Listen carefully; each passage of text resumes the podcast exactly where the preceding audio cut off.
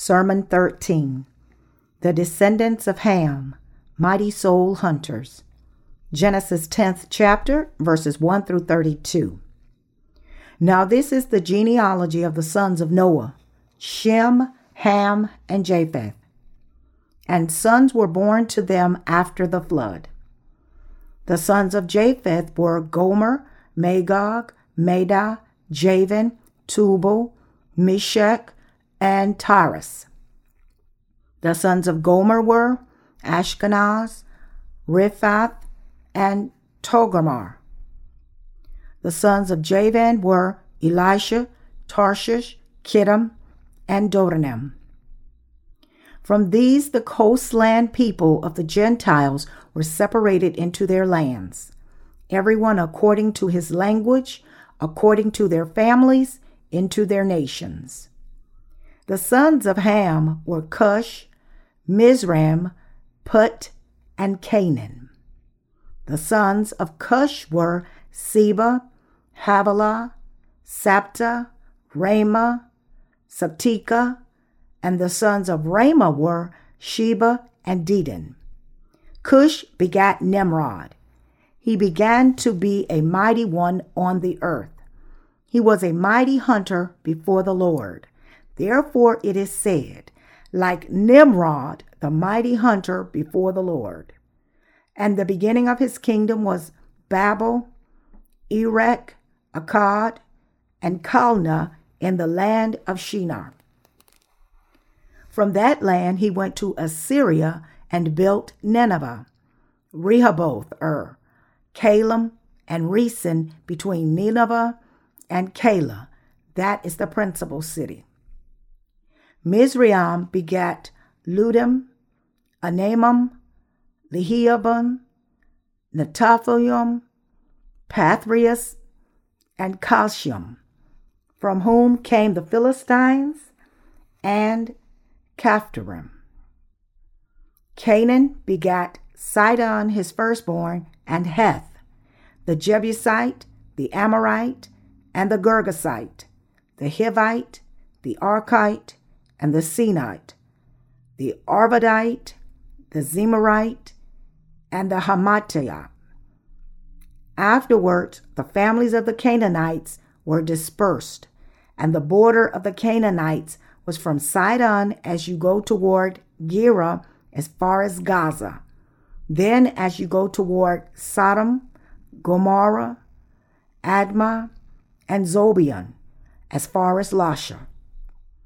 These were the sons of Ham, according to their families, according to their languages, in their lands, and in their nations. And children were born also to Shem, the father of all the children of Eber, the brother of Japheth the older. The sons of Shem were Elam, Asher, Arphaxad, Lud, and Aram. The sons of Aram were Uz, Hul, Gether, and Mash. Arphaxad begat Salah, and Salah begat Eber. To Eber were born two sons. The name of one was Peleg, for in his days the earth was divided, and his brother's name was Joktan. Joktan begat Ammadad, Sheleph, Hazamavah, Jerah, Hadaram, Uzal, Dikla, Obal, Abiel, Sheba, Ophram, Havilah, and Jobab. All these were the sons of Joktan. And their dwelling place was from Mesha as you go toward Sefer, the mountain of the east. These were the sons of Shem, according to their families, according to their languages, in their lands, according to their nations.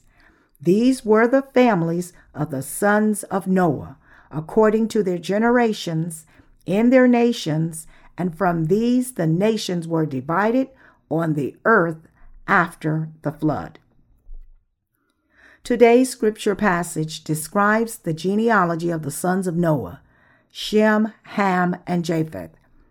God said here that it is from these three men that the entire human race sprang forth to spread around the world. In other words, everything existing race or nation has all descended from Noah's three sons, Shem, Ham, and Japheth. So the ancestry of the human race is traced back to Noah and his three sons.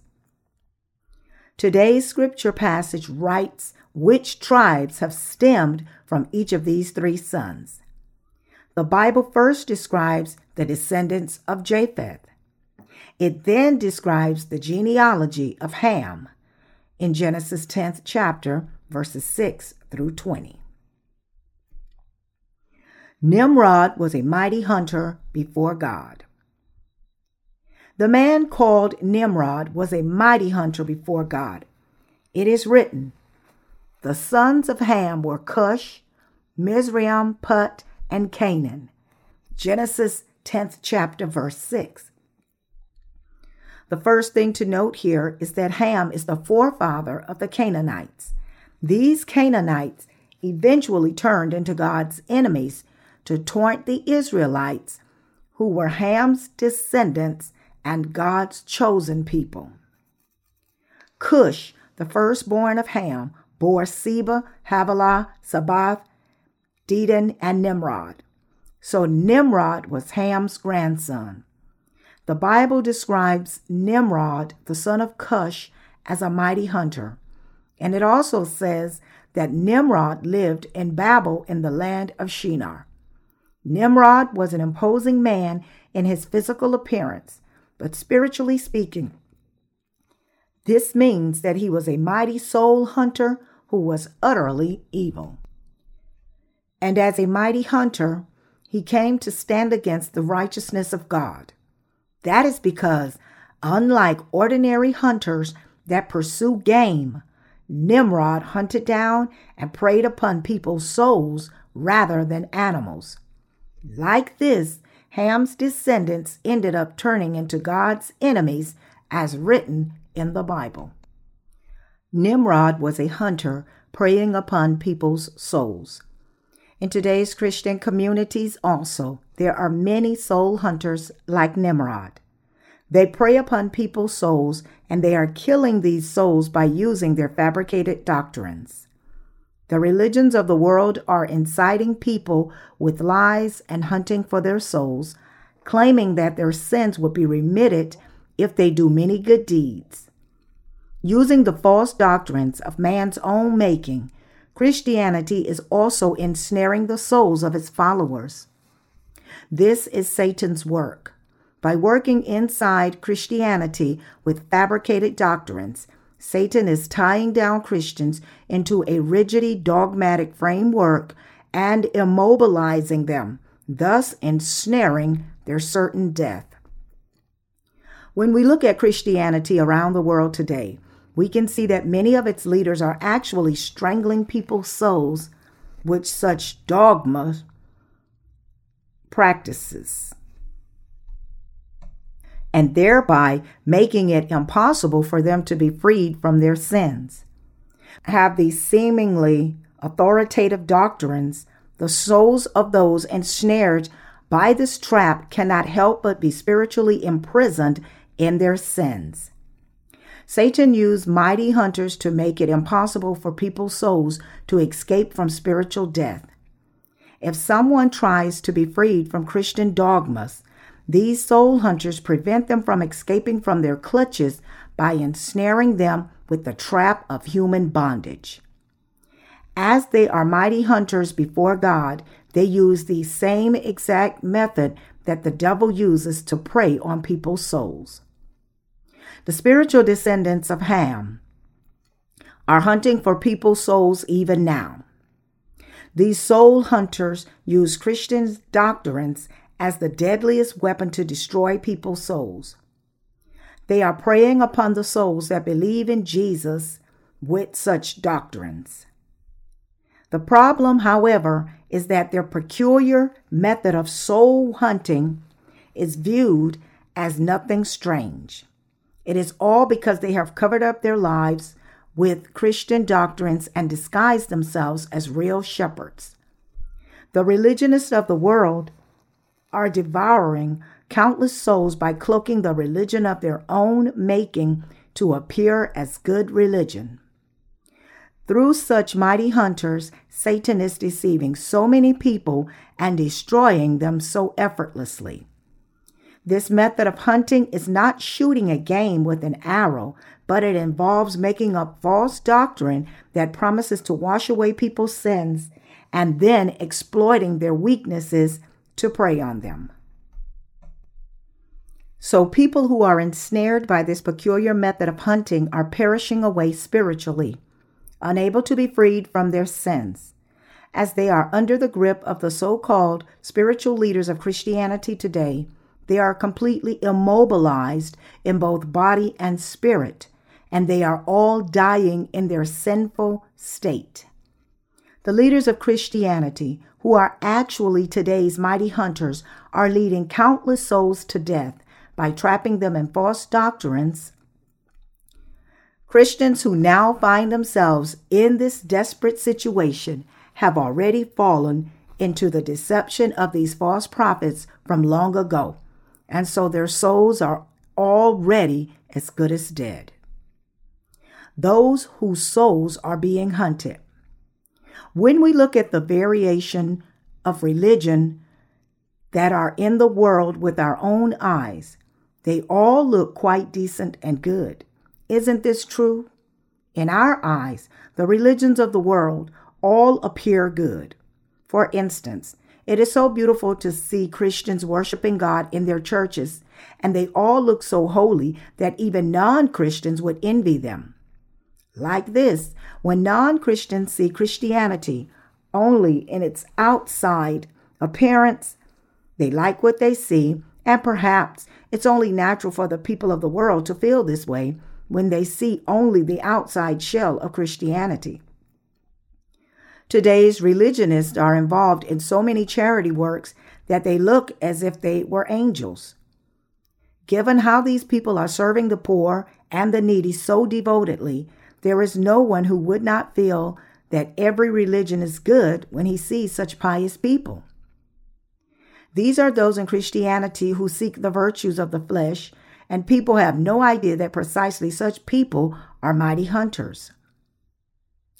Although these Christians look virtuous in their outside appearance, pretending to serve others, in reality they are just hiding their true colors with such outward manifestation of virtue, all the while preying upon people's souls.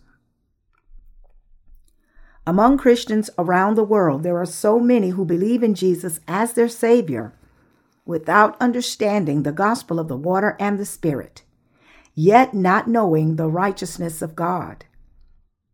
In reality, they are leading their lives of faith while trapped by being mighty hunters shown in the Bible.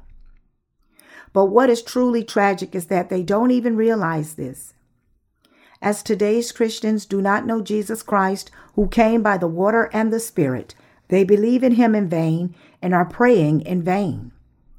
Trying to wash away their sins, they pray to God futilely, blindly asking him, "Lord, I've done wrong. Please forgive me." None other than such people are those trapped by mighty hunters, but they themselves do not even realize this and are instead too busy with their own devotion. Even though they are now ensnared by the trap set by the mighty hunters, they are completely oblivious to this and are devoting themselves even more and falling even deeper into their traps. It is all because they believe in the false doctrines of Christianity. You should grasp here that the more those trapped by the mighty hunters try to escape, the more religious doctrines the mighty hunters use to destroy them. The mighty hunters keep a close watch over the souls of their followers to maintain their authority and satisfy their greed. They ensnare the cohesiveness of their organization by handing out as many church offices as possible to their followers. Since the ministers working under such leaders keep each other under constant surveillance, no one can escape from the grips of the prevailing dogma once he has become a member of the organization called Christianity. As the organization of Christianity is vertically integrated to resemble a pyramid, its structure of command and control is unaccessibly airtight. So just by assigning a few people to keep a watchful eye, all information can be collected and routed up through the channels to the top right away. That is how the leader at the very top can keep constant surveillance over everyone else and control his followers. Like this, the mighty hunters are preying on people with the religious doctrines of their own making and false beliefs. To the liars, I raise the following question. Is it God's work to prey on people's souls, even as you claim to believe in Jesus Christ, who came to this earth incarnated in the flesh of man as your Savior? Today, these are those who say that faith in the gospel of the water and the Spirit is wrong. They claim to have received the remission of their sins without believing in the gospel of the water and the Spirit, and they are actually attacking those who believe in this true gospel. When they are asked, by what faith then is one saved from sin? They say, one is saved just by believing in the blood of the cross, even if he doesn't believe in the gospel of the water and the Spirit. It is precisely these people who are mighty soul hunters before God. The righteous believe that the true remission of sin is received only when one believes in the baptism received from John the Baptist and the blood. He shed blood on the cross. In contrast, today's mighty hunters say, no, that is not true. All that you have to do is just believe in the blood on the cross. Doesn't the Bible say that Abraham was justified by believing in the Word of God? So of the Word of God, if you just believe in the blood of the cross alone, then you are made righteous. But their words and their faith are all in vain. We can see that. And they are destroying people's souls. Those who have been born again by believing in the gospel of the water and the Spirit have spiritual discernment, and so they can distinguish the true gospel from the false ones. You must realize that when the mighty hunters approach the people they are aiming at, they always approach with false Christian doctrines. Armed with these fallacious doctrines, they are working hard to bring spiritual death to Christians. The false leaders in today's Christian communities blindly insist, believe in Jesus. You will then be saved from sin. In contrast, those who believe in the gospel of the water and the Spirit, which is the righteousness of God, say, anyone who claims to abide by Christianity but does not believe in the gospel of the water and the Spirit with the heart is like the mighty hunter shown in the Bible. Right now, we have faith in the gospel of the water and the Spirit Jesus has given us. This faith is the true faith. In our hearts, as the believers in the righteousness of God, there is faith in the virgin birth of Jesus Christ and his baptism received from John the Baptist, his blood shed at the cross, and his resurrection. And we also believe in the ascension of Jesus, his second coming, the millennial kingdom to come, and the everlasting kingdom of heaven. Those who truthfully believe in the gospel of the water and the Spirit cannot help but thank God. We have been born again by believing in the gospel of the water and the Spirit, and we believe in Jesus, everything, from his birth to the baptism he received, the suffering he endured on the cross, as well as his death, resurrection, ascension, and return. However, those who don't believe in the gospel of the water and the Spirit argue that salvation is reached by believing in only the blood. He shed blood at the cross, thus disregarding the baptism he received. Yet we can see that when one tries to be saved and receive the Holy Spirit according to their teachings, an exorbitant amount of work is demanded of him. Today's heretics believe in completely groundless Christian doctrines so ardently that they are verging on phantasm. It is so spiritually frustrating to see how Christianity today cannot help but emphasize the need of man's own work to attain salvation. Today's mighty hunters are those who don't believe in the gospel of the water and the Spirit, which is the righteousness of God, and are instead standing against it. Ham had attacked his own father's shortcomings and stood against the will of God. And as his spiritual descendants still remain in this world, they are now tormenting the righteous who believe in the gospel of the water and the Spirit. Such soul hunters will continue to exist until our Lord returns. Satan is preventing those in this world who have not been born again from believing in the gospel of the water and the Spirit, the righteousness of God. He is destroying everyone's soul with false Christian doctrines. However, Satan is ultimately unable to overcome the people of God who believe in the gospel of the water and the Spirit. As such, rather than struggling in vain, trapped in Christian doctrine sown by Satan only to perish away, you should realize the righteousness of God and believe in it. Thus be freed from the clutches of the mighty soul hunters to become God's own people, standing against them and glorifying God.